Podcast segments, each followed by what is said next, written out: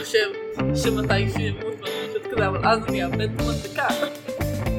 מבינה את זה, וזה מה שהיה לי קצת אה, גם אה, כמחשבה, אבל קנינו את המקבוק בזמן מאוד מאוד מאוד טוב. אני בטוחה שברגע שאני אתחיל להדביק מדבקות על המחשב, אז כל המחשב שלי יהיה מדבקות, אבל כל עוד לא הדבקתי זה פשוט כזה, אני אאבד את המדבקה. לא יהיה לי אותה אם אני אדביק אותה על משהו. אני לא אוהבת מדבקות על המחשב נטו פשוט, כי זה מרגיש לי סופר מבולגן, וזה מפריע לי לקשב וריכוז, ואני כזה, אה, המדבקות שלי מדבקה אחת קטנה של חתול, זהו. אני מאוד אוהבת. יש לי מדבקה על המחשב של העבודה, שכתוב עליה This meeting could have been an email, וכל מי שעובר ליד העמדה שלי ורואה את המדבקה הזאת, הוא כזה, כן, זה מאוד נכון, אני מתחבר לזה ברמה הרוחנית. אני כזה יפה, אני אוהבת שאני חולקת את ה... את ה- חצי מהפגישות בעבודה יכלו להיות מיילים, אנשים פשוט לא יודעים לארגן כן. פגישות. כל זה כזה- העבודה יכלה להיות מיילים מבחינתי. לא, כי יש לך פגישות שאת באה, ואז אנשים כזה, אוקיי, המטרה של הפגישה זה אה, בריינסטורמינג כדי להבין מה הבעיה. תבוא מראש עם הבעיה, לא. ואנחנו נעשה את הפגישה כדי למצוא את הפתרון לבעיה. מילא לעשות בריינסטורמינג למצוא פתרון לבעיה. מהמם.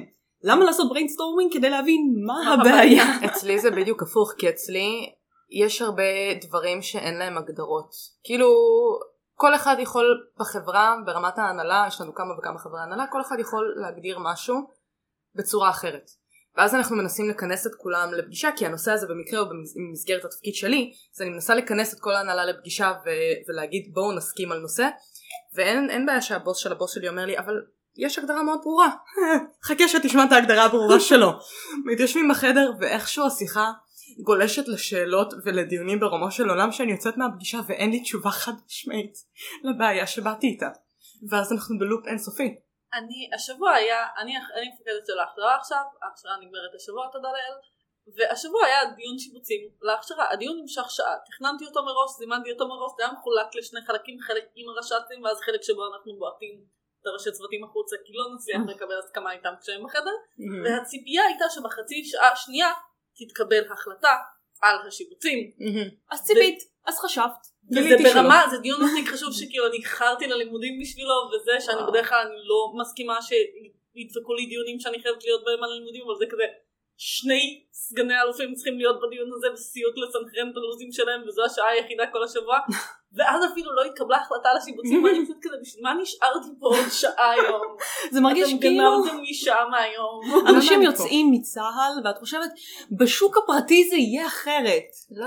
אה לא, זה, זה, כאילו הסיבה שלא הגענו, ברמה מסוים בסוף זה מגיע לכזה אגו כן. של סגני אלופים, אני פשוט כזה, תמיד יהיה אגו של דרגות בחירות בכל עבודה שלא תהיה, פשוט, לא במק- משנה באיזה פשוט עבודה. במקרה הזה כולנו על מדים. והקטע זהו. המצחיק שכשאת תגיעי לדרגה בכירה רוב הסיכויים את תהיי בדיוק כזאת. אז היה לי קטע לפני כמה שבועות, שבהקשר ההכשרה מישהו, מישהו עשה עליי כאילו משחק אגו, ואז האגו שלי גמר, ואז אני פשוט כאילו מנסחת הודעה סופר עצמית, ואז אני עוצרת, אני שולחת כאילו צילום מסך של השיחה ואת ההודעה למפקד שלי, ואני פשוט כזה, היי, אני רק שולחת לך כי אני חושבת שאני צודקת, אבל אני רוצה לוודא שאני לא מונעת מאגו ברוק דעת, לגמרי מונעת מאגו. נותן לי ניסוח חדש, פחות פאסיב אגרסיב להודעה, פשוט כזה, תודה. אז כמו ששמתם לב יש פה אה, קול שאתם לא מכירים. זה קורה לפעמים. כמו ששמתם לב- אתם לב, הפרק לא התחיל ב... "אה, ים, טוב. זה פתאום אנחנו מתחילות פרק חלק.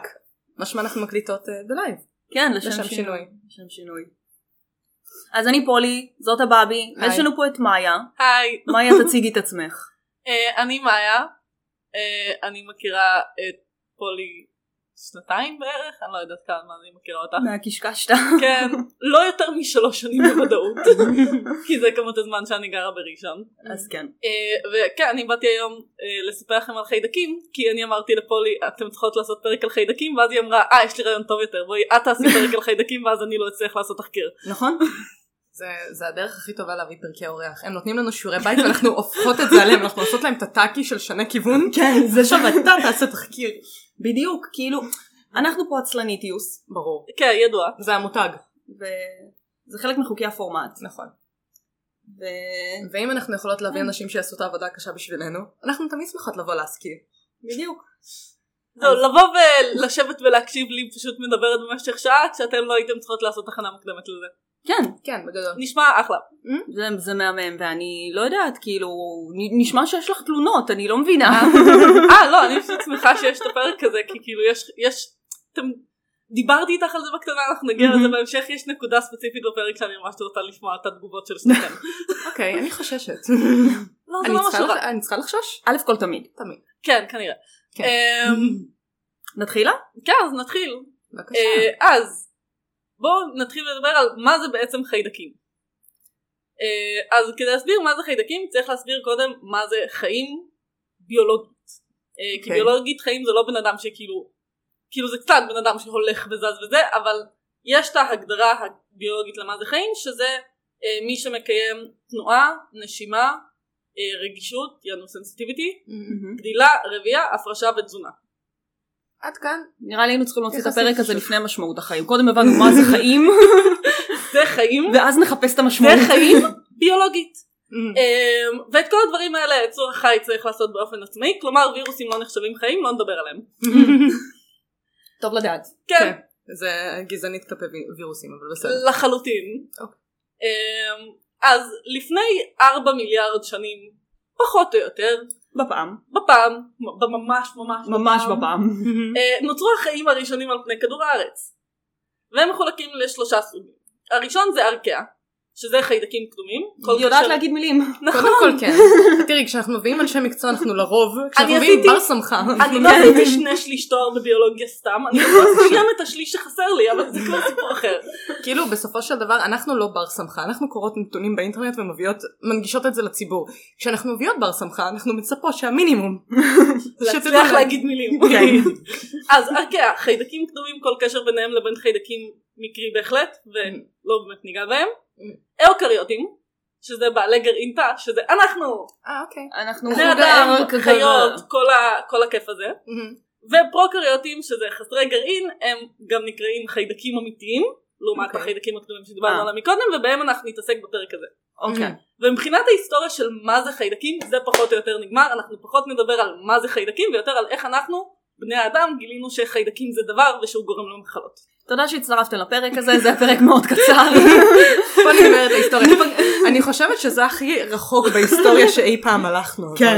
זה הכי רחוק שהיה לנו לא היה לנו 4 מיליארד לפנהס. עוד לא. כן נשמע הגיוני שאם אתם מס- מתעסקות בהיסטוריה של דברים מקור החיים על פני כדור הארץ זה פה יהיה, כן אלא אם תעשו פעם כאילו לא יודעת מה אמ, אז- אז, אמ, מה מה המילה של זה הדברים שמשמעים כל הכ- כאילו כל החקר של הכוכבים והיקום הדברים האלה אסטרונומיה כן עשינו פרק על זה לא. הנה עוד אהבה את הפרק הזה גול ולא נפש. הגעתם- ולא הגעתם יותר רחוק מארבע מיליארד? אני לא זוכרת זה הפרק פוסט טראומטי, ומאז נטלי לא חברה. כן ל- לפולי יש אה, אנטי ל- ל- לחברה שלי שהציעה את ה- את הפרק הזה ובצדק. ובצדק. אגב, אני מכירה את כל הרפרנסים כי אני מקשיבה לפודקאסט גם, אז נורא מישהו נחמד לי צריך. שאני... כן, אז נורא נחמד לי שאני פשוט... אני כזה, אה כן, אני זוכרת שהיה משהו עם נטלי. אז זה, זה המקור ללמה לא אוהבים את נטלי. Hmm, כיף. מי שפספס נטלי עד גם עכשיו. מאזינה לפודקאסט, אז... אה, היי נטלי. היי נטלי. שאוט אאוט. ביי נטלי. טוב, אז נדבר על היחס של בני אדם, ההיסטוריה של היחס של בני אדם לחיידקים. מהמם.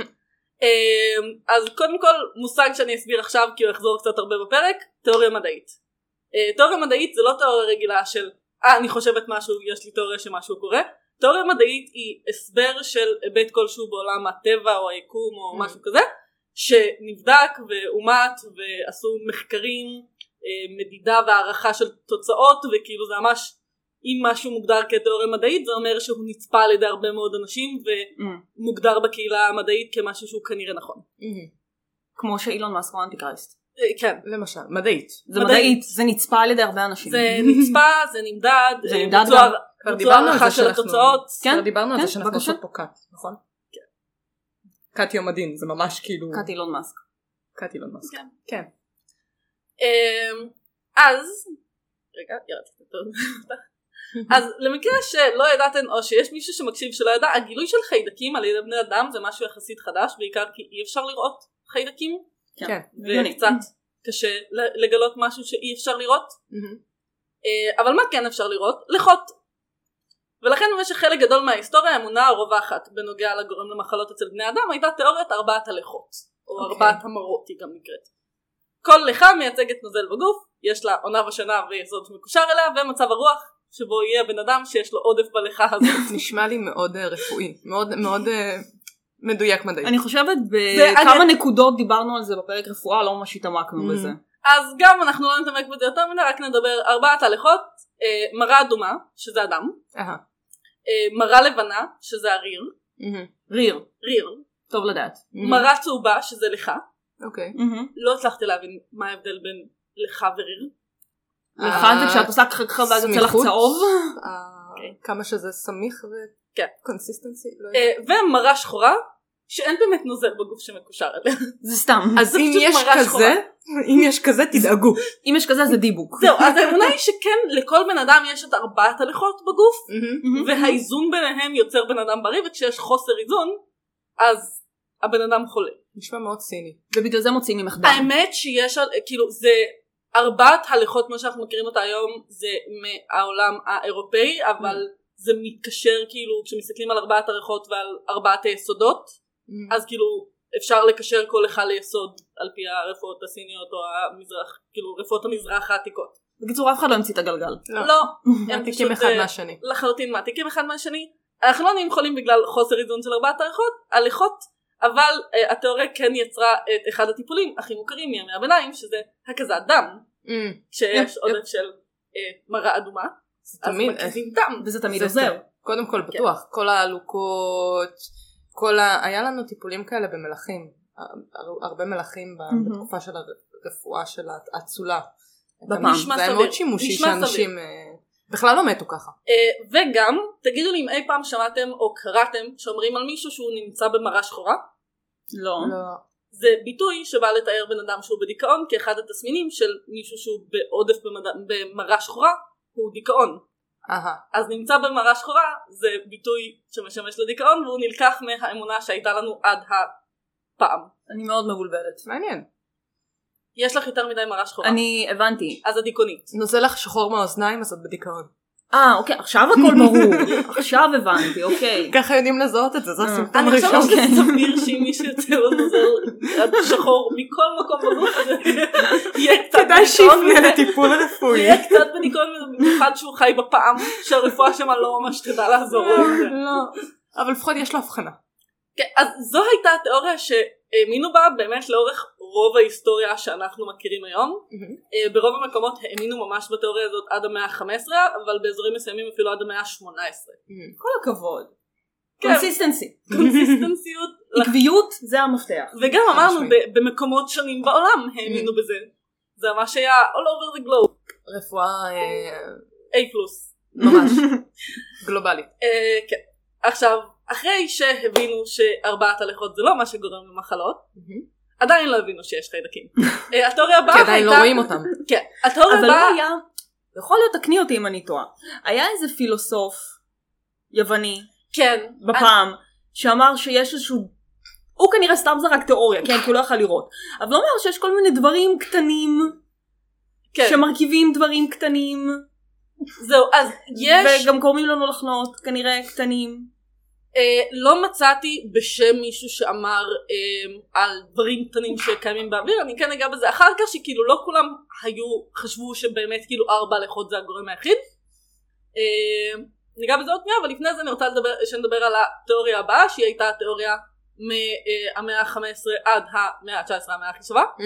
כל הכבוד. כן. חיבה מוכנה ומחונכת. אמרתי, אני מקשיבה לפודקאסט, אני יודעת איך זה עובד הכל. ככה אנחנו עושים מבחנים לאנשים שאומרים שהם מקשיבים ובאים. אנחנו עושים אינדוקרינציה לאנשים. ממש. כן. אם קוראים לך בבי או... כן, כן, כן. כן, זה- קוראים לה אבאבי. כן. זה מנוקד בתעודת זהות. כן, אני- זה- זה ממש מנוגד. לגמ- לגמרי יש ניקוד ותעודת זהות. כן. לא, שאלה ספציפית כן. ש- שאלה רק- אישית. רק בשלי, כן. גם אמרתי להורים שלי שישנו את איך שהם קוראים לי מעכשיו, כי פול יחליטה. זה מה לגיטימי סך שחשוב. הכל. כן, חד משמעית. אה, אז התיאוריה הבאה היא באמת כאילו תיאוריה שכבר הולכת קצת יותר לכיוון, אה, והיא נקראת מיאזמה, שזה בעצם האמונה שמחלות של אנשים נובעות מחשיפה לאוויר רע.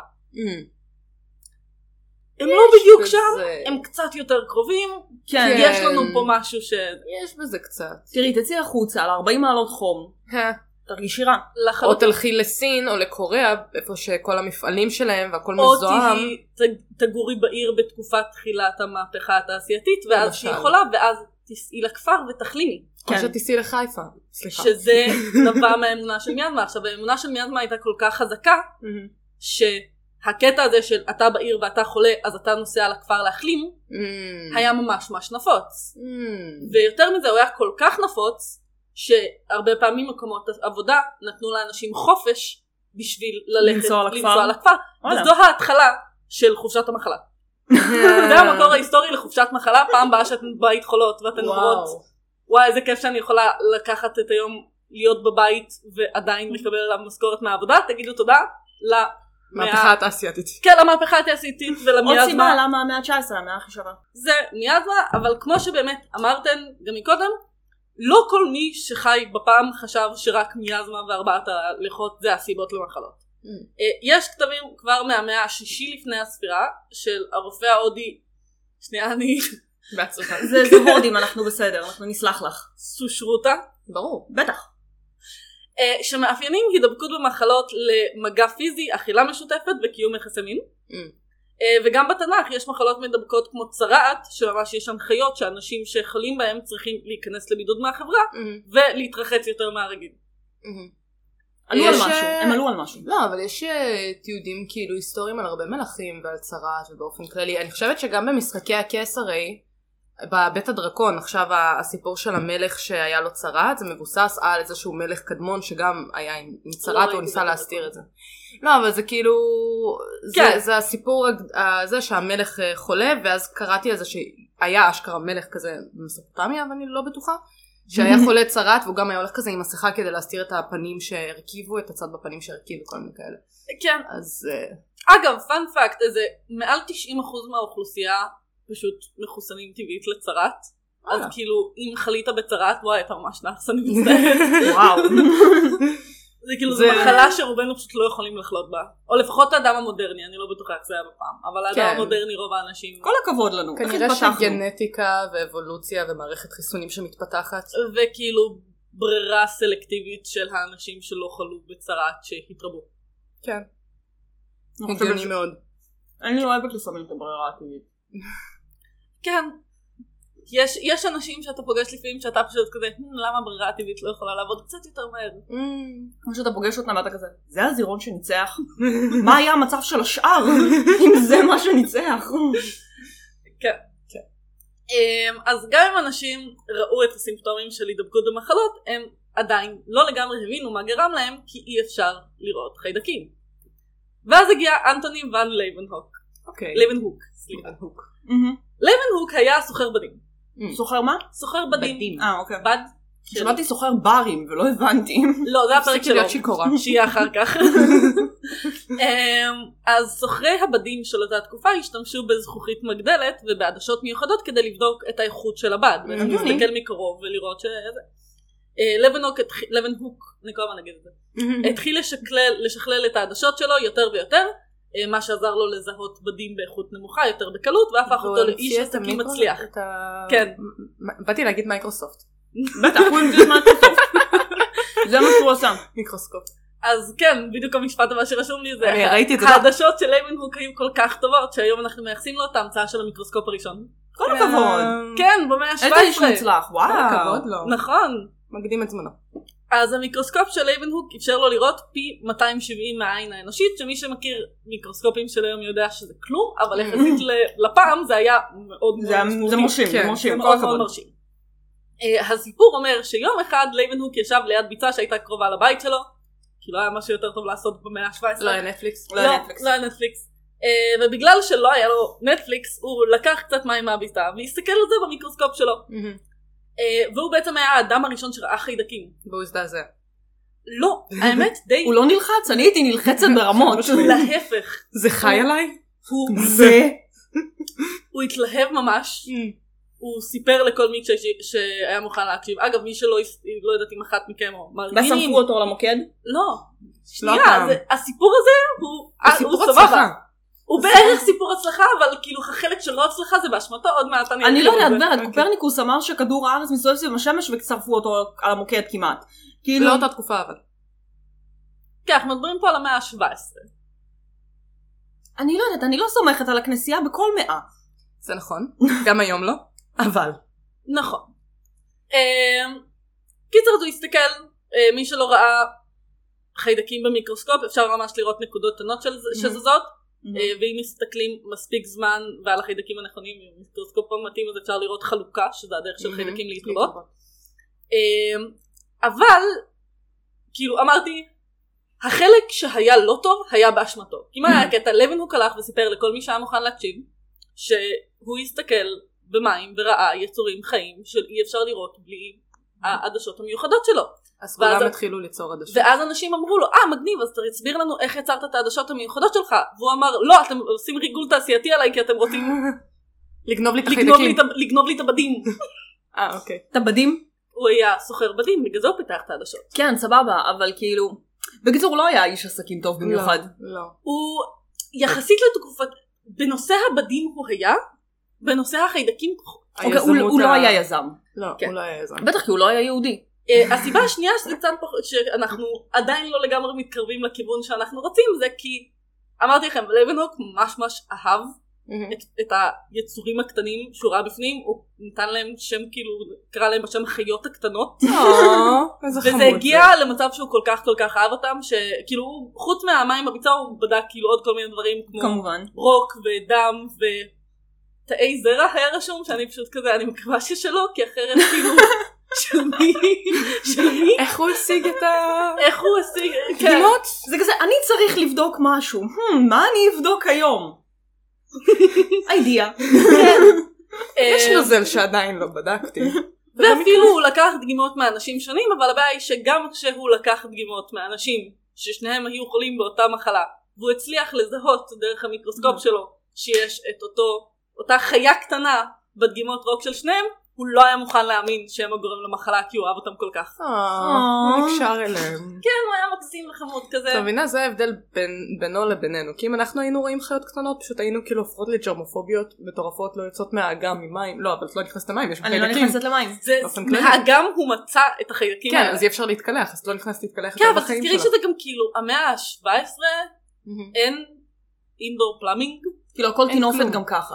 כן, זה- זה פשוט כאילו ללכת לקפוץ מאיזה צוג כשאת מבינה שכל החיים שלך סובבים סביב חיות שקטנות קטנות שחיות עלייך אני לא יודעת, אני הייתי נלחצת ברמות והייתי כזה, אוקיי, לא, די.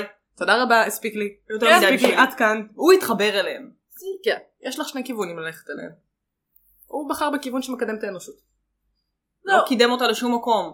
תראי. מילא היה אומר, או, יש פה מכנה, היה מדען, היה יזם. היה אומר, או, יש פה מכנה משותף. היה מרוויח זה כסף. חולה, זה חולה, מצא את ההבדלים. הא, מצאתי, הבדל, מצאתי מדויק.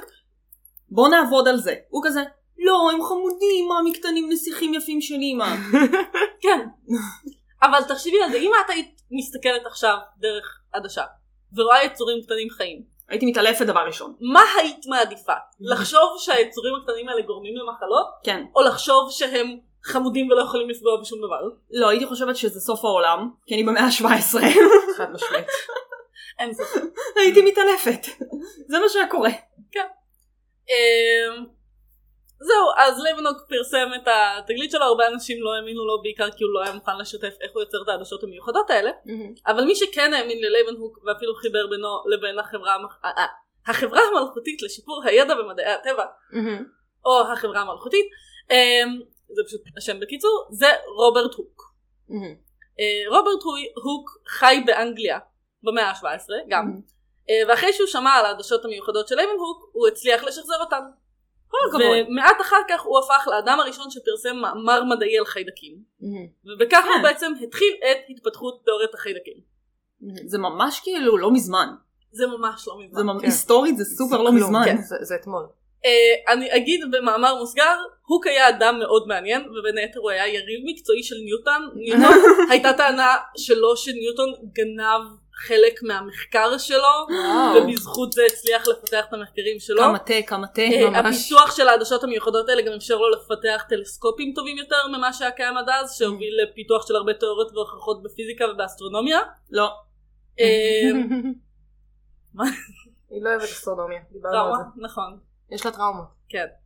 אה, ומי שלמד פיזיקה בתיכון ובאוניברסיטאית יזהה את חוק הוק שקרוי על שמו ומתייחס לכוח שמופעל על קפיץ Mm. אבל זה בערך היה רוב מה שהוא עשה עם החיידקים כאילו נראה לי אני לא המאמר אזמין אותה הראשון. גם. אל פעם תזמיני אותה הבאה. פעם אני לא הבאה. אזמין אותך פעם הבאה גם. כי דיברת למה? על אסטרונומיה פעמיים, זה סטרייק. ואז היא עוד הכניסה פיזיקה. ו- ו- כן. זה הסוף אבל של הפיזיקה זה רק היה כדי לספר על הוק שהיה יריב של ניוטון אפרנטלי כל הכבוד לו. אבל אנחנו מדברות על חיידקים. כן. אמ, אז אחרי תחילת פיתוח תיאוריית החיידקים היא הלכה וצברה תאוצה. אה, כשיותר ויותר אנשים המשיכו והוכיחו את הקשר בין החיידקים למחלות לעומת לייבן הוק החמוד שלנו שלא היה מוכן להאמין בזה. הם נסיכים יפים של אימא. כן. אז אה, מה שהחתול כל היום שובר לי כוסות, הוא נסיך קטן ונסיך יפה של אימא, מה זאת אומרת? אני מאוד מזדהה בזה הסיפור שלי. אני מאוד לא מזדהה עם פיץ', כי כל פעם שהוא הורס לי משהו בבית, אני חושבת על כמה, כמה זה יהיה קל לפתוח את המרפסת לרגע, אבל אני לא עושה את זה, כי זה, זה לא יפה. אז- אבל, אבל זה מגיע לו ברמה הרוחנית. לאחרונה, אני לא זוכרת אם זה היה שבוע או שבוע שעבר, אבל החתולים שברו משהו במטבח ואור פשוט היה עצבני יומיים, אני פשוט כזה... הכל טוב. אני, כן, נסיכים יפים של אימא. חמודים קטנים. פיץ' הרס לי עציצים והפיל לי שני אגרטלים, לא שני, כן, שני אגרטלים של אדמה על הרצפה, כי הוא עלה על המייבש שנמצא על המכונת כביסה, הוא מאוד מאוד מוכשר, וזה היה בדיוק ביום שהייתי צריכה לצאת לחתונה של חברה שלי, של נטלי. אז התחלתי את הבוקר, פיץ' מבין, בלנקות. פיץ' יודע, הוא יודע, הוא יודע, הוא אני יודע. מרגישה שהפרק הזה זה פשוט פרק של בואו נראה כמה רמיזות על נטלי אפשר אני מאוד להכניס אוהבת את עד נטלי, שפולי תתפוצץ. אני מאוד אוהבת את נטלי, זה פשוט פיץ' באותו יום, הוא רצה יודע. שאמא תתחיל את הבוקר בעצבים, הוא יודע. כן. כי הוא פחתול. חלקים. חיידקים. אה, אז אנחנו נתמקד בשני סיפורים ספציפיים אה, שבעיקר הובילו, הובילו, לא, הובילו לשינוי מהותי באופן שבו אנחנו תופסים את הרפואה ובעיקר את ההיגיינה. אה, מהמם.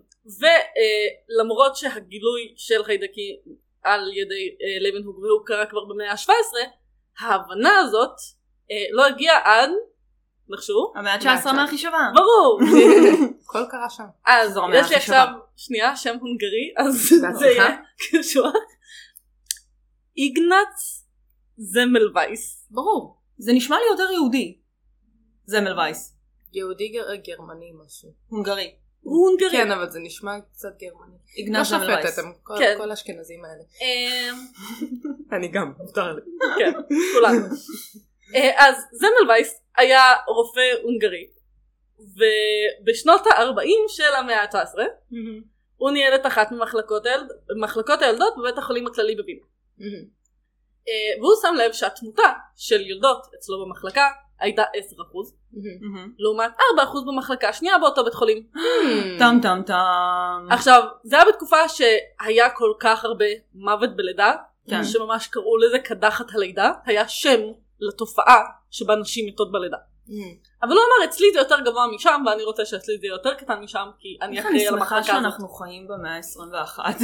כל הפרק הזה זה תזכורת. אני איזה כל כיף שאנחנו לא בפעם. חכי, זה עומד להחמיר, תענוג. אנחנו לא. מוכנות. ואז יש עוד סיפור שאת עוד יותר תהיי שמחה שאת גר- חיה עכשיו. אה, בעיקר בתור אישה אני מאוד שמחה שאני חיה עכשיו. כן. חזרה לפרק שאלות ותשובות. אם עוד פעם השנה מישהו ישאל אותנו באיזה ש- באיזה תקופה היינו רוצות לחיות, עכשיו. התשובה היא עדיין עכשיו. עכשיו, היום, כאן. כן. עכשיו, ברגע זה. עם ברגע כל זה ממש- הבלגן, עדיין. עכשיו. כן. כן. אמ, אז הוא התחיל לחקור מה הסיבה, כדי לנסות להוריד את רמת התמותה, שזה טוב, אנחנו Mhm. בעד סך אנחנו הכל. תמיד בעד. אה, וההבדל העיקרי שהוא שם לב אליו היה שבמחלקה שלו עבדו רופאים, לעומת המחלקה השנייה שבה עבדו אחיות. אבל הוא לא הצליח להבין מה הקשר בין העובדה הזאת לאחוז המוות הגבוה אצלו. כי נשים Mhm. יודעות יותר טוב. תמיד. בערך. הן תמיד צודקות. זה נכון. אה, אז ב-1847 מת רופא מבית החולים הזה, אחרי שהוא נחתך באצבע במהלך נתיחה שלאחר המוות שהוא עשה. Mm. שזה היה דבר שהיה קורה בפעם. אנשים מנחתכים כל הזמן כן, ומתים. כמו הסיפור המגניב על אמ, הניתוח עם האחוז מוות הכי גבוה. אה, היה, אני רק רוצה לחזור על המשפט הזה. אהה, הסיפור המגניב הזה עם אהה. הניתוח, על הניתוח עם המוות הכי גבוה. אהה. אחוז מוות הכי גבוה. אחוז מוות הכי גבוה. כן, סיפור כאילו- מאוד מגניב. כן, ס- כי כולם מתו. כן. כן. כן. מהמם. זה נכון. תמשיכי. קיצר, אז אמ, כשהיו עושים, אה, במאה ה-19 המאה הכי שבה, כשהיו עושים אמ, איך זה נקרא? שמורידים חלק מהגוף? חותכים? כורתים? כורתים. מהמם, זאת המילה. אה, כן. כן. אז היו משתדלים לעשות את זה כמה שיותר מהר, כי לא היה חומר הרדמה. מהמם. אה, והיה מישהו שממש היה ידוע בתור זה שעושה את זה הכי מהר וזה היה ברמה שאנשים היו באים ומסתכלים על איך הוא קורט לאנשים איברים כל כך כל כך מהר. איזה סקיל מוזר זה לפתח. וואו. כן. מה אתה עושה בזמנך אני קצב. הפנוי? כן. מה אתה עושה ביום יום אה, שלך שאתה לא בעבודה? הייתי שואלת. והיה אחד הניתוחים שהוא עשה שהוא עשה אותו כל כך מהר שעל הדרך הוא גם כרת כמה אצבעות לעוזר שלו. אה, אה, אה, המטופל מת מ... אה, כאילו עיבודם. מזיהום. אה, מדהים. כמובן. אה, העוזר מת מזיהום. מדהים. הלם. אה, ועוד מישהי שעמדה וראתה כאילו באה לראות את הניתוח התעלפה. אה, מתה מזיהום. מדום לב. אה, אז הניתוח היחיד בהיסטוריה עם 300 אחוז מוות. זה באמת מדהים. סיפור מגניב או לא סיפור זה מגניב? סיפור ממש מגניב. כן, אז כמו שאמרנו, לפני הסיפור ה... באמת סיפור מעניין, סיפור כיפי. סיפור כיפי של מוות ב-300 אחוז. נכון. כן. סיפור שאני אזכור לנצח. אז אה, רופא מהבית חולים מת במהלך נתיחה של אחר המוות כי הוא חתך לעצמו, כאילו נחתך במהלך ה... אה, במהלך הנתיחה. נתיחה לאחר המוות שעשו עליו כי הם לא לומדים, אה, הראתה תסמינים מאוד דומים לאלו שנראו בנשים שמתו מקדחת הלידה. מהמם. קדחת הלידה, איזה שם נהדר, נו. נכון? זה מה שקורה כשיש לך כאילו מעל 10% תמותה של נשים יולדות, אז נותנת לזה שם. כן, כן. אה, מופע יפה. כן. אז אה, זמל וייץ המשיך לחקור, מהמם. והוא ראה שהרופאים שילדו במחלקה שלו, לעיתים קרובות עשו את זה מיד אחרי שהם יצאו מניתוחים.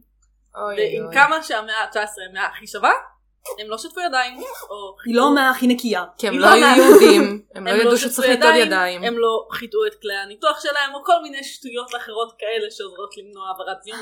מה שנקרא אוף. חוקים אלה נכתבו בדם. ובזיהום. והסיבה שבמחלקה השנייה היה אחוז תמותה נמוך יותר, כי אחיות לא עושות ניתוחים. בדיוק. מהמם. אמ, אז בעצם זמל וייס היה מהראשונים שהבינו את הקשר בין חיידקים למחלות, וחשוב הרבה הרבה יותר, בין היגיינה ובין מחלות. הוא וואו. הנהיג נוהל במחלקה שלו שמחייב נטילת ידיים בחומר מחטא לפני מגע עם מטופלים, ובכך הוא הוריד את התמותה הממוצעת של המחלקה ל-2.38%. כל הכבוד. זה יפה ממש. כל הכבוד. כאילו תחשבי עכשיו, נגיד אימא מספרת לי, היא עובדת בחדר ניתוח, איך הם אה, מתכוננים לניתוח. מהמם. יש להם מברשות מיוחדות לשטיפה, מהמם. שהם גם שוטפים כאילו עד מתחת לציפורניים, אפילו ששמים כפפות, כן. שוטפים להם תחת לציפורניים, שוטפים עד כאילו מעל המרפק. לא, אבל את יודעת כמה איך עושים שאנחנו... ככה?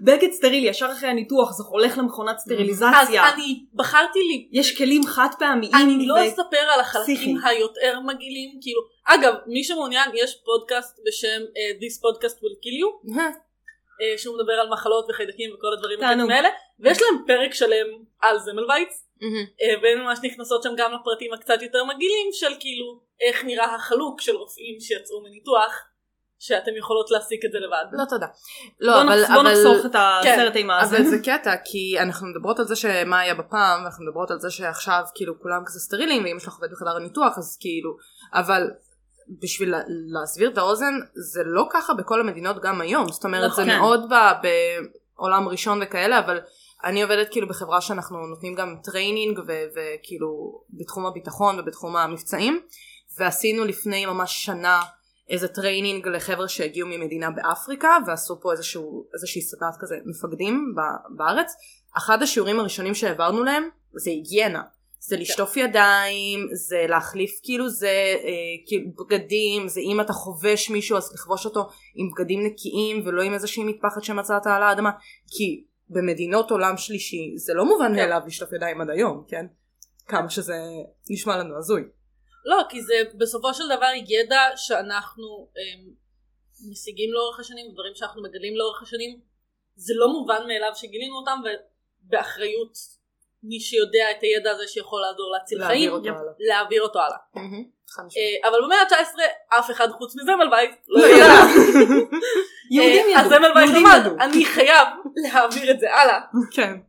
אה, אז הוא באמת הנחיל את הנוהל הזה אצלו במחלקה, זה הוריד את האחוזים, אבל הוא לא ממש הצליח להנחיל את זה בבתי חולים אחרים. אה, ואחרי אירועי האביב, הימי, אה, האביב העמים אהה. אה, שקרו באותה תקופה פחות או יותר, הוא חזר להונגריה והנחיל גם שם את נוהל החיט- החיטוי שלו, כמו שצריך. ובהונגריה זה באמת תפס הרבה יותר חזק. אה, רמת התלותה, התמותה במחלקת הילדות בבית החולים הכללי בהונגריה ירדה ל-0.85%. וואו. כל הכבוד אני לו. אזכיר, כשהוא נכנס למחלקה בווינה זה זה היה היה 10%. 10%. במחלקה השנייה שנחשבה טובה זה היה 4, אהה. ועכשיו הוא הצליח להוריד את זה לפחות מאחוז של תמותה. אה, זה התחילו, זה היה מוצלח ברמה שהתחילו להנחיל את זה גם בבתי חולים אחרים בהונגריה. מהמם.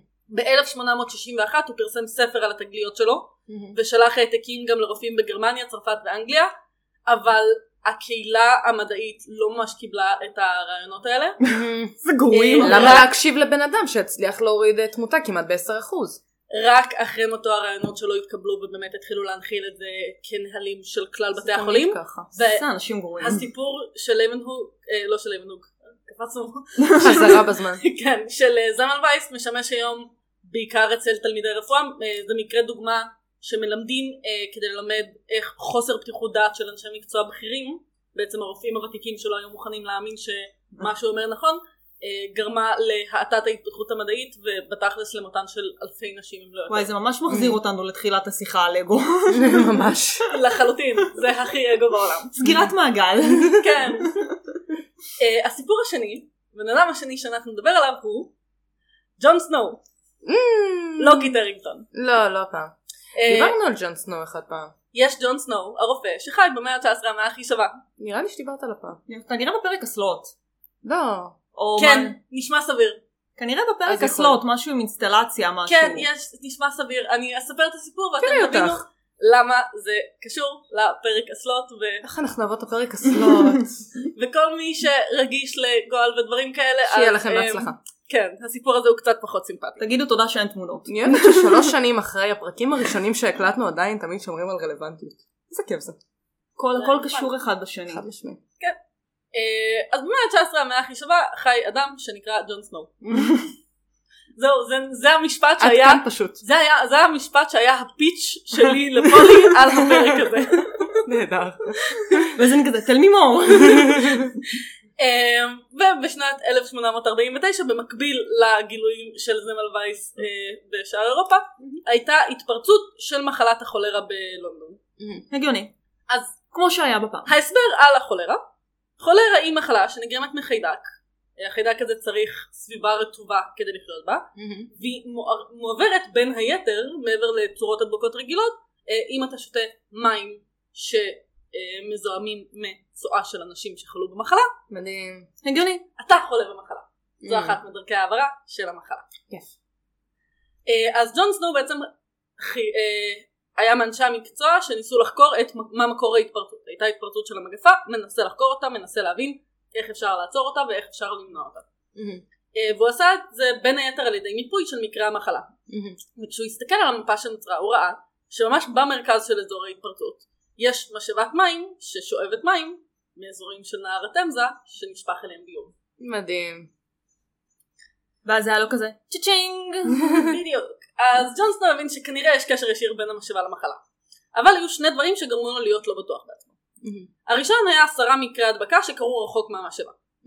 אז הוא חקר אותם קצת יותר לעומק, גילה שבחמישה מהמקרים אה, אנשים הלכו לאותה משאבה למרות שהיא הייתה רחוקה כי הם יותר אוהבו את המים בה. אה, היה להם טעם, כן, טעם נוסף, איזושהי ארומה. אה, ש- ובש- שהם התחברו אליה. זהו, בשלושה מתוך החמישה מקרים שנשארו, החולים היו ילדים שלמדו בבית הספר בסמוך למשאבה ושתו ממנה במהלך היום. Mm. הדבר השני שגרם לו להיות לא בטוח בעצמו, היה שטח במרכז אזור ההדבקה, שהוא היה ממשלת דירה. מהמם. והוא ראה שאנשים שעבדו בממשלה, גם כאלה שמהאזור, גם כאלה שלא מהאזור, לא היה נדבקים בכלל. כי הם היו שותים רק בירה. כי הם כי היו הם- שותים כי רק לא. המים בירה, היו הוא הלך עוברים לבדוק- חימום. הוא הלך לבדוק מאיפה הם שותים מים במהלך יום העבודה, והם אמרו לו אנחנו לא שותים יין- מים ביום העבודה, אנחנו שותים בירה. כן. כמו שצריך. נו, זה כמו כמו שה- שאלוהים מתכוון. כמו שאמרו שבפראג פעם בתקופה הזאת היו מעודדים לשתות שלוש ליטר בירה ביום כי זה היה יותר טוב כאילו יותר בריא. בריא ממים. פשוט אנשים היו שותים שלוש ליטר ביום. אמ, כן, בעיקר כי כשמרתיחים מים כדי להכין מהם בירה, זה הורג את סטריליזציה. החיידקים. כן. כן.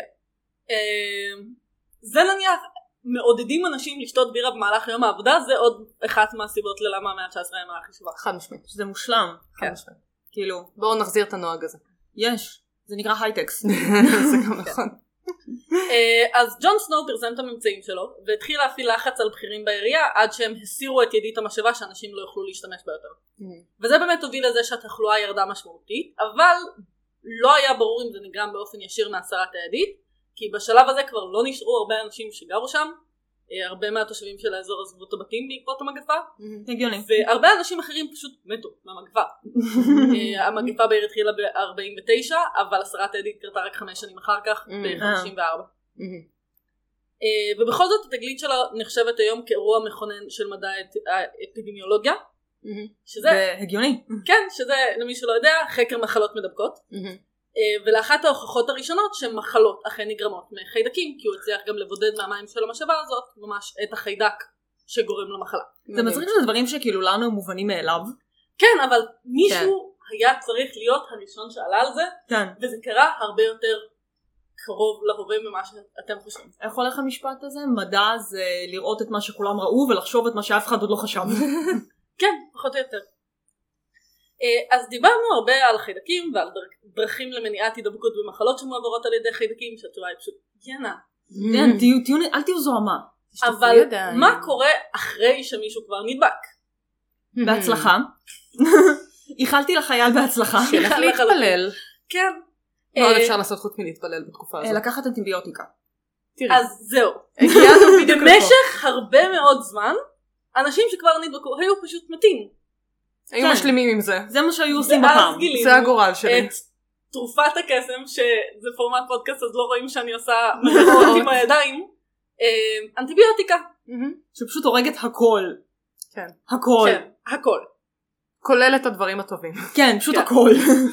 אז עכשיו אנחנו נחזור שנייה, תזכורת לתחילת הפרק, הגדרות מדעיות. כן. מה זה אנטיביוטיקה? חוץ מהורג הכל. זה הורג הכל. נגד אנטיביוטיקה זה בעצם מולקולות Mm. מזעריות, קטנות מספיק כדי להיכנס ליצורים בגודל תא, כמו Mm. חיידקים, אה, שיכולים באמצעות מנגנונים כימיים להרוג או להאט את קצב הגדילה של חיידקים. חיידקים. כמו שצריך. כן. נהרוג הכל. יש שלושה סוגים של אנטיביוטיקה, אנטיביוטיקה בקטריוסטטית, שהיא עוצרת, סטטית, אה, עוצרת Mm. אוקיי. הגדילה. אה, למשל, למה שמתי את המילה הזאת פה? טטרציקלינים, אהה. הצלחת זה יפה סוג של אבל. אנטיביוטיקה שבין אוקיי. היתר משמשים לטיפול בכולרה, מהמם. אנטרקס ואקנה. אה, מדהים. מאוד אה, וואו, זה מאוד קשור אחד בשני. חולרה, מאוד אנטרקס ו- אוקיי. מגוון. ואקנה. מאוד מגוון. כן. הסוג השני זה אה, אנטיביוטיקה בקטריוצידית, אוקיי. כן. שזה הורג את החיידק ומשאיר אותו לגוף שיפנה איתו. המטרה של אנטיביוטיקה היא בעצם לעזור לגוף לטפל בחיידקים, להרוג או לגרום לזה שהם יפסיקו להתרבות כדי שהמערכת החיסונית שלנו תוכל לקחת שליטה. מהמם. אמ, אז אה, לדוגמה לבקטריומה, אה, לאנטיביוטיקה מהסוג הזה זה ונקומיצין, מהמם. מהמם. Hmm? שהיא נפוצה בטיפול במרסה, אה, שזה חידק שמאוד נפוץ בבתי חולים. אוקיי. אז בבתי חולים יש שימוש אה, גבוה באנטיביוטיקות מהסוג הזה. והסוג השלישית זה אנטיביוטיקה בקטריוליטית שהיא לא רק הורגת את החיידק אלא היא ממש מפוצצת אותו וגורמת לזה שכאילו הגוף אוהו. אפילו לא צריך להתעסק בלפנות אותו עשיתי את העבודה בשבילך אני מדמיינת פיצוץ כמו בסרטים ואז האנטיביוטיקה הולכת קצת ועם הגב. שמש עם הגב. אה, ודוגמה לאנטיביוטיקה מהסוג הזה היא פניצילין. כן. נהדר. פניצילין זה אחלה. פניצילין זה אחלה כשאתה לא אלרגי. כן. דני אלרגי. אוי, אוי. כן. הוא שרד עד היום אבל בכל זאת. כן, שזה כי טוב. בסוף יש הרבה, כן יש כאילו, האנטיביוטיקות הן חלקן יותר אגרסיביות, Mm-hmm. אבל היום בעולם הרפואה המודרנית יעדיפו לא להשתמש באנטיביוטיקה הכי אגרסיבית כשיש ברירה, Mm-hmm. כן. כי זה גם לא הכי בריא לגוף ואנחנו נדבר על זה קצת בהמשך. בבקשה. אה, כן, אנטיביוטיקה שהיא אגרסיבית היא אגרסיבית כלפי הכל. Mm-hmm. אה, אז האנטיביוטיקה הראשונה שהתגלתה היא גם המפורסמת ביותר, Mm-hmm. פניצילין התגלתה על ידי אלכסנדר פלמינג ב... נחשו שנה, נחשו מתי גילינו שיש פניצילין. אני זוכר לזה היה משהו באזור מלחמת העולם הראשונה. נראה לי. לפני. הפניצילין התגלה ב-1928, אז אחרי מלחמת העולם אחרי מלחמת העולם הראשונה. אה, פלמינג בכלל חקר שפעת, Mm. אה, כשהוא שם לב שבאחת מצלחות הפטרי שבהן הוא מח- מגדל חיידקים התחיל להתפתח עובש. ומסביב לעובש הייתה טבעת שהיא הייתה נקייה לחלוטין מחיידקים. Hmm.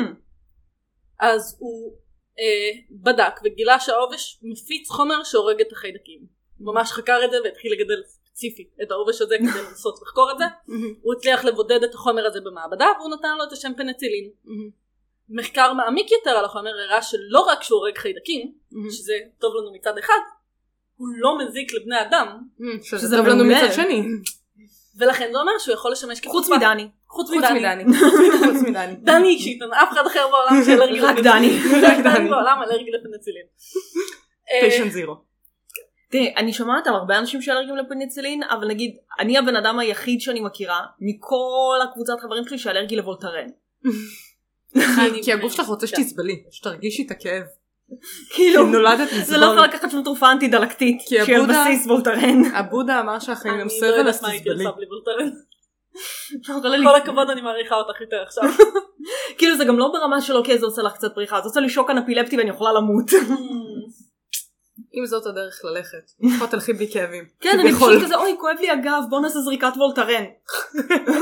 אני גיליתי שהעור של אימא שלי כל כך רגיש שאם היא חותכת פלפלים חריפים בלי כפפות היא יכולה לקבל פיות. מה? והיא לא אלרגית כי היא אוכלת פלפלים חריפים והיא לא מתה. וואו. מה הקשר? אה לא יודעת, היא עד כדי ככה אשכנזיה. לא, היו לי כאילו, היה לי פעמים שחתכתי פלפלים חריפים ושרפו לי הידיים ברמה בלתי נסבלת ששמתי אותם ביוגורט, אבל לא ברמה של כוויות.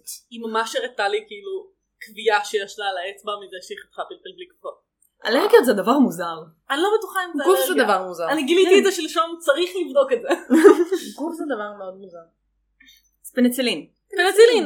אה, ב-1929 פלמינג פרסם את הממצאים שלו, אבל הם לא עוררו עניין רב, לא בגלל שכאילו כולם אמרו וואו איזה חומר מדהים, אבל לגלות חומר שיכול לשמש כתרופה ולהצליח להפוך אותו לתרופה ולייצר אותו באופן מסחרי, זה שני דברים שהם מאוד מאוד רחוקים אחד מהשני. כן, זה שונה. עשר שנים אחרי גילוי הפניצילין, חוקר אחר בשם האוורד פלורי התחיל להעמיק במחקר של פלמינג. למעבדה שפלורי עבד בה היה תקציב הרבה יותר גדול, וביחד עם ארנסט בוריס צ'יין הוא Mhm. הצליח לבודד את התרופה, לבצע בדיקות קליניות ולאשר אותה לשימוש, תהליך שנמשך כארבע שנים. לקח להם המון זמן. לקח המון זמן. הבעיה נשארה הייצור המסחרי של התרופה. אה, למרות שהתרופה אושרה לשימוש והתחילה להיות מופצת לבתי חולים, היה כל כך קשה לייצר אותה שהייתה אמרה לעובדי המעבדה של, פלו, אה, של פלורי וצ'יין, אתה יכול להוציא יותר זהב ממי מלח מאשר פניצילין מתוך התמיסה. וואו. וואו. אה, ובאמת אמרו שזו תרופה שהיה אפשר, הייתה יכולה להימכר במשקל שלה בזהב, מרוב שהיא הייתה תרופת קסם שיש ממנה חוסר משמעותי. כי עדיין הדרך היחידה אה, לייצר את זה הייתה על פי, כאילו באמצעות עובש ובידוד מהעובש. עכשיו כן עברו תהליך מאוד ארוך של לעשות כל מיני מוטציות לעובד, לעובש כדי לגרום לו לייצר יותר, כן. ועדיין זה לא מספיק. בטח שלא, אה, אם עשיתם חישוב של השנים באיזה שנה אנחנו נמצאים עכשיו, שלושים ומשהו. 42, וואו. תקופה טובה, תקופה טובה. גוד טיימס. העולם בכלל לא עסוק בדברים אחרים. למה? האמת שהעולם בכלל לא היה עסוק בדברים אחרים, העולם מאוד מאוד היה עסוק באיך אני יכול לגרום לחיילים למות פחות. אה? והאנטיביוטיקה היא שימושי. תשובה טובה לכך. אז פתאום כל המחקרים על איך לייצר באופן מסחרי אנטיביוטיקה הפכו למאוד מאוד מאוד אין לה מתוקצבים. מלחמות בשביל לקדם את האנושות. כן. אין לה מלחמות. גם, הס- גם המטוסים הם הביאו לנו במלחמת העולם הראשונה. גם את האנטיביוטיקה הם הביאו לנו במלחמת העולם השנייה. אגב, מה שאנחנו הסיבת המוות הכי, כאילו, הסיבת המוות אה, מספר אחת במהלך מלחמת העולם הראשונה הייתה מחלות מידבקות Mm, שאם היה אנטיביוטיקה אנשים לא היו מתים. Mm. כן. כן. כי מלחמה וכל לא, הטרנצ'ס. מלחמות- מלחמות מביאות דברים טובים. נגיד פילאטיס הגיע ממלחמה. מהמם. פילאטיס הרי התחיל אחרי מלחמת העולם הראשונה מהמם. אה, בתור סוג של פיזיותרפיה לחיילים Mm. שהם פצועי מלחמה. מהמם. הבחור הזה לא זוכרת את שמו אבל השם משפחה שלו היה פילאטיס. ג'וז- ג'וזף פילאטיס. אז אני יודעת אז הוא התחיל את זה בתור פיזיותרפיה. ואז הוא בעקבות- פשוט הגיע ל... שבעקבות ירידה בואי תסבלי. במכירות של סכיני גילוח במלחמת, כאילו אחרי סוף מלחמת העולם הראשונה, ג'ילט יצא בקמפיין הפרסום הראשון שמציג נשים כמישהי שצריכה להתגלח, לגלח שיער. מדהים. כן. בין היתר, כן. הם רצו להעלות בחזרה את המכירות אחרי שהם ירדו. אה, קיצר, קפיטליזם. אז אה, יש לנו אנטיביוטיקה, יש לנו דרך לייצר אותה באופן מסחרי. ב-45 גם פלמינג קיבל פרס נובל לרפואה, כל על הכבוד. התגלית הזאת. אה, וחוץ מהפנצילין, בין 1935 ל-1943 התגלו עוד שלושה סוגים של אנטיביוטיקה ששימשו לטיפול במחלות שונות. טאדה! אבל כמו שרמזתי בהתחלה, אנטיביוטיקה היא לא באמת תרופת קסם. כן. יש שני דברים בעייתיים בשימוש באנטיביוטיקה. הראשון הוא שהאנטיביוטיקה לא יודעת להבדיל בין החיידקים שגורמים למחלות כן. שצריך להרוג אותם ובין המיקרוביום שלנו, החיידקים הטובים שנמצאים במעיים שלנו ועוזרים לנו לחיות. Mm. יפ, זורק את הכל. בגלל זה הם ממליצים במקביל לאנטיביוטיקה להשתמש בפרוביוטיקה. כן. לנשים שבינינו, בעיקר אם אתן על גלולות, לא אם אתן רק. לוקחות גלולות, לא רק, אבל היא בעיקר אם אתן על גלולות ולוקחות אנטיביוטיקה, קחו גם פרוביוטיקה, זה עושה פטריות. חד משמעית. זה ש- אה, שעתיים אחרי אנטיביוטיקה לוקחים פרוביוטיקה. משהו זהו, כזה, כן. זה החוק. אז הסיבה גם לזה שחשוב להקפיד לא לקחת את זה צמוד מדי זה כדי שהאנטיביוטיקה לא לא כן. תהרוג תהרוג. את הפרוביוטיקה. אגב, סיפור על, על פרוביוטיקה וכל בחורה שמקשיבה, תקשיבו, הייתה פעם לפני שנתיים בערך, היה לי דלקת, הייתי צריכה לקחת אנטיביוטיקה, מהמם. ואימא שלי חפרה לי, תקחי, ל- כשאת קונה תקני גם פרוביוטיקה, מהמם. והלכתי לסופר וראיתי שיש שני סוגים של אנטיביוטיקה, אה, אה, של פרוביוטיקה, היה פרוביוטיקה, מהמם. והיה פרוביוטיקה לאישה. ואני מסתכלת, ואני רואה שהם באותו מחיר, מהמם. ואני מסתכלת, ואני רואה שבאחד לאישה יש פחות. Hmm. ואני הופכת ומסתכלת על המרכיבים, וזה אותם מרכיבים. אז אל תקנו את האנטיביוטיקה לאישה שמוכרים בסופר פארם, תקנו את האנטיביוטיקה הרגילה, כי זה אותו דבר.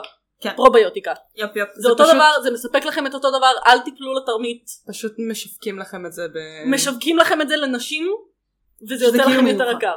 מדהים. יש אבל מ- זה אותם- אותם מרכיבים. זה גם כאילו במלא ויטמינים, את רואה פתאום כתוב ויטמין מיוחד לאישה או מולטי ויטמין, סתם זורקת, כאילו כן. את מסתכלת על המרכיבים זה פרקטיקלי אותו דבר והמחיר יכול להיות שונה, ותזמינו פשוט ויטמינים מ- אה, מה-iHerb, כי זה יותר זול.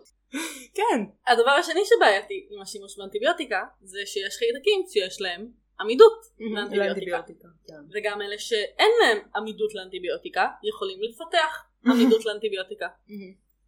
אמ, אז עמידות לאנטיביוטיקה יש הרבה סוגים אנחנו לא ניכנס באמת לסוגים גם של זה כי הכנסתי אתכם נראה לי הרבה מאוד לצד המדעי של הסיפור כבר כן. בפרק הזה אבל כן נדבר על זה שעמידות לאנטיביוטיקה נגרמת באמצעות מוטציות. מהמם. הגיוני. אה, מוטציות קורות אחת לעשר מיליון חיידקים בערך מהמם. אה, שאם אנחנו ניקח שנייה אי קולאי, מישהו שיש לו E. אי קולאי, מהמם. אז אה, 10 מיליון חיידקים זה בערך 6 שעות. וואו. נהדר. זה אומר שכל יום יש 4 מוטציות חדשות, שבסיכוי סביר אחת מהן גורמת לעמידות לאנטיביוטיקה. מדהים. מדהים. עכשיו, בגלל מרגיע. שאמרנו שאנטיביוטיקה המטרה שלה היא לעזור לגוף להתמודד עם המחלה. מהמם. בעצם להרוג או להפסיק את ההתרבות של כמה שיותר חיידקים, מהמם. כדי שהגוף יוכל, אני בהפרעות קשב והחתול פה, כן. הרבה זמן טוב, הרים היה- להקליט איתנו פודקאסט. אמ,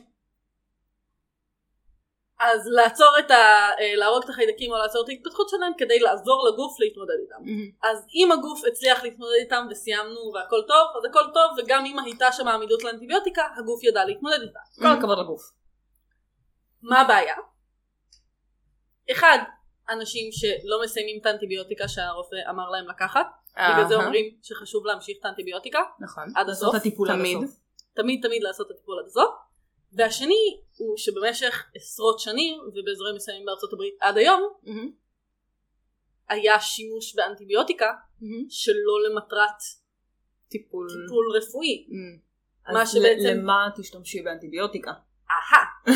אז גילו שאם מאכילים אה, תרנגולות באוכל שמועשר באנטיביוטיקה, האנטיביוטיקה הזאת הורגת את החיידקים שמפריעים להתפתחות שלהם ואת מקבלת תרג- תרנגולות יותר שמנות שיש להם יותר בשר.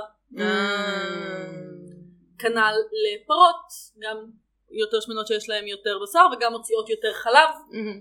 אה, כנ"ל חזירים, כנ"ל כל חיה שתרצי. מהמם. ברגע שאת אומרת, אה, אני לא צריכה לדאוג להיגיינה של תנאי המחיה שלה, כי אני מאכילה אותה באנטיביוטיקה, כן. אה, ובעצם ב- בגלל השימוש המאוד מאוד מאוד נפוץ ב- בתעשיית ה... אה, בשר. בשר, והאמת גם בחקלאות הבנתי שיש, לא הבנתי עד הסוף, לא נכנסתי עד כדי כך לעומק, אבל גם טיפולים שעשו לזנים מסוימים של צמחים עם אנטיביוטיקה, זה הגיוני אבל. אה, ובעצם מה שזה גרם לו זה שזה לא היה מספיק אנטיביוטיקה כדי להרוג את כל Mm. החיידקים, וכשלא הורגים את כל החיידקים, כל מה שנשאר זה החיידקים עם העמידות. אה. נהדר. כן. מדהים. וככה אנחנו מקבלים חיידקים עם עמידות לאנטיביוטיקה. הצד החיובי, כאילו הצד ה... אה, להסתכל על זה מכיוון חיובי, בגלל שעמידות לאנטיביוטיקה לפעמים פוגעת בחיידקים עצמם ומקשה עליהם לקבל את הנוטריאנטים גם שהם צריכים כדי לחיות, אז חיידק, אה, חיידקים שלא נחשפים במשך הרבה זמן לאנטיביוטיקה מסוג מסוים, שאם עכשיו כל העולם יפסיק להשתמש בפניצילין, אחרי איקס זמן לא יהיה יותר את היתרון לחיידקים שעמידים לפניצילין. אבל לא כל העולם עומד להפסיק להשתמש בפניצילין. מן הסתם. ברור שלא. הדבר השני הוא שלחיידקים יש יכולת אה, מאוד מגניבה ומאוד לא טובה לנו, שאם יש שני חיידקים מסוגים שונים, שלאחד מהם יש עמידות לאנטיביוטיקה, ולשני לא, והם אפילו לא, לא אותו סוג של חיידק, אבל הם נמצאים באותו אזור שהיה בו בעבר שימוש רב באנטיביוטיקה, יש להם את היכולת להעביר מידע מאחד לשני. איזה חכמים, כל הכבוד להם. זה, זה הכל אבולוציה, תקשורת, זה, אבולוציה. זה זוגיות בריאה, מערכת יחסים בריאה אה, הם בין אה, מספרים, חיידקים, כן, הם מספרים אחד לשני זה תקשורת. איך לפתח עמידות לאנטיביוטיקה. כולנו הכבוד. צריכים ללמוד לתקשר כמו חיידקים. וזה אומר שגם אם אנחנו משתמשים באנטיביוטיקה נגד חיידק ספציפי, זה לא אומר שאנחנו לא נ- נפתח חיידקים מסוגים אחרים שעמידים לאנטיביוטיקה באותה סביבה. שהמסקנה גם אומרת אל תיקחו אנטיביוטיקה אם לא צריך. בדיוק. כי אני יכולה להגיד שנגיד בקורונה, אני הכרתי אנשים שכאילו פשוט לקחו אנטיביוטיקה נגד קורונה, וזה כאילו לא יודעת אני אעשה אם- עכשיו רפרנס לתחילת הפרק, נכון בבקשה. שאמרתי שווירוס, אה, הוא לא לא חי. חיידק, בדיוק. זה אנטיביוטיקה בדיוק לא זה. עושה לו אנטיביוטיקה היא לא. נגד חיידקים. בדיוק. אז זה, זה הקטע, וירוסים לא מושפעים מאנטיביוטיקה. אז זה בדיוק העניין, שכאילו אנשים לקחו אנטיביוטיקה כי פשוט זה פתרון קסם להכל ולקחו את זה נגד קורונה, וכאילו "אוי, הנה, הנה אני מרגיש יותר טוב. א', זה יכול להיות כאילו הרגשה פסיכולוגית של פסיבו. זה הדבר כנראה השני, הרגשה זה לא פסיכולוגית, בריא. כי אתה הורג לעצמך גם את המיקרוביום ואת הדברים כן. שכן צריכים להיות לך. אני זוכרת כאילו כשהייתי גיל 18 התאשפזתי כי חשבו שיש לי דלקת ריאות, אה, דלקת גרון ממש ממש חריפה שלא עברה עם אנטיביוטיקה אה, שכאילו פרסקרייבד אז התאשפזתי לשבוע עם פעמיים אה, ביום פניצלין לווריד בעירוי ורק אחרי שבוע שלא היה שיפור אה, החליטו לעשות בדיקות נוספות וגילו שבכלל יש לי מחלת הנשיקה שזה וירוס ופשוט שחררו אותי הביתה ואמרו לי עוד שבוע תרגישי יותר טוב. אבל כאילו היתרון בזה שהייתי באשפוז שקיבלתי וולטרן וזה מאוד עזר לי כי הגרון שלי היה נפוח ולא יכולתי לאכול או לנ- או לנשום אבל בגדול פשוט שבוע של פניצלין לווריד חולי סתם. מאוד סולטי על זה שאנשים אחרים יכולים לקחת וולטרן. כן, נכון. בגלל זה אני צריכה לעשות ספורט כל החיים שלי, בגלל שיש לי כאילו את הדלקת בירך, אבל אני לא יכולה לקחת שום תרופה דלקתית, והכל יש וולטרן. זה פשוט הגוף שלך רצה לעודד אותך להיות בכושר. לא. הגוף שלי החליט שיש לי גוף של אישה בת 78 עם דלקת בירך. כן. הדלקת בירך וה- והאלרגיה לוולטרן נשמעים לי כמו דברים שיכלו להיות לא קשורים אחד לשני, אבל במקרה פשוט נפגשו בשביל לאמלל אותך. בוודאות, אין הסבר אחר. של אשתי ספורטיבית. לא. אמ, קיצור זהו, זה פחות או יותר זהו. אה, כן. דיברנו על אנטיביוטיקה, מהמם. דיברנו על חיידקים, מהמם. דיברנו על היגיינה, חשוב. מאוד חשוב. זו המסקנה של הפרק, אל תהיו כן. ג'יפות. ותיקחו פרוביוטיקה שצריך. תיקחו פרוביוטיקה אם אתם לוקחים אנטיביוטיקה, אל תיקחו אנטיביוטיקה אם אתם לא חייבים. כן. אמ, להמלצות רפואיות. ובכל מקרה תתייעצו עם הרופא שלכם על דברים. כן. אל חד תכתבו משמעית. מהאלה של הפוסט בפייסבוק. יש לי קצת נפיחות בברך, מה זה יכול להיות תמונות תמונות? לכי לרופא. קצת קורקום ולמרוח מעל. אם כמו אתה לא חדשה. מרגיש מספיק רע שאתה חושב שאתה צריך ללכת להתייעץ לקחת בפייסבוק? אנטיביוטיקה, אמ, אז כדאי שתלך לרופא. כן, תתייעץ עם הרופא. אל- אל- אל תשאל בפייסבוק. אל תעשו סלף מדיקיישן. זו זו אה, המסקנה של חוץ הפרק. מ... יש כאילו... חוץ מוויד. אה, אל תעשו סלף מדיקיישן חוץ מוויד. אנחנו לא מעודדות סמים בפודקאסט, אנחנו אבל... לא מעודדות סמים. שכל אחד יעשה מה בא לו, אבל תלכו לרופא. אבל תלכו לרופא. כן. אה, אה, וזהו, זה היה חיידקים. טאדה! אלא אם יש לכם עוד שאלות, אתן מוזמנות דברים שלא ענינו עליהם במהלך הפרק. לא יודעת אם יש לי עוד שאלות, האמת שלמדתי קצת על כאילו מיקרואורגניזמים וזה כי עשיתי בגרות בביולוגיה אמנם עברו עשר שנים מאז, אני מרגישה זקנה. אז סתמי. כאילו אה, חלק מהדברים, או לא דיברנו על פסטור, דיברנו מתישהו על פסטור, על ח- בחלב דיברנו על אה פסטור. נכון, פסטור. דיברנו על פסטור בקטנה נראה לי בפרק חלב, או שכן, לא, לא, דיברנו על דיברנו זה. על כן. פסטור בפרק חלב. בדוק יהיה אנשים שממש התלוננו שעשינו פרק על חיידקים בלי לדבר על לואי פסטר אבל כאילו אז הנה זרקתי את זה ב- ב- במילה וחצי. כן. ודיברנו על זה בפרק חלב, תחזרו, תקשיבו לזה שם. ואני חושבת שיש אזכורים לזה גם בפרק דירה שאורי יעשה. יש סיכוי. אמ, והדבר האחרון, זה כמו שאמרנו קודם, אם אתם אה, בשטח ואין לכם מים ואתם רוצים לשתות מים, תמיד תרתיחו אותם לפני שאתם שותים מים מנחל זורם. אלא אם כן אתם באיסלנד, ואז המים נקיים שם, תשתו בכיף. טאדה! גם במרוקו המים נורא נורא נקיים, כאילו אפשר ללכת לשתות מה... לא, אני כאילו, איסלנד, בגלל שהכל שם זה מים של, כאילו הרבה מהנהרות שם זה מים של אה, גליישרים שפשוט מנסים, שזה נורא עצוב כי התחממות גלובלית, אבל המים שם, זה הדבר הכי טעים ששתיתי בחיים שלי, וזה נשמע ממש מוזר להגיד את זה על מים. אז במרוקו היינו בחנן שהיינו שם היינו ממש בעיירה, בערים, שיש נהר שהם כאילו, שאותה כאילו זרימה שלו ככה שהוא יעבור ליד הבתים, וזה המים שכולם משתמשים בהם בבתים, ובגלל שזה המים שכולם משתמשים בהם בבתים אז כולם ממש דואגים שהנהר יישאר נקי. ו- כן. אה, וזה באמת כאילו אנשים יוצאים החוצה מהבית, אה, קונים דלי במים מהנהר, ומכניסים טימה, וככה הם יוצאים מים, והמים סופר נקיים וכן. קצת לקטנה. קצת קצת. בקיצור, תהיו חזקים, אל תמותו. נכון, אנטיביוטיקה רק אם צריך. ביי.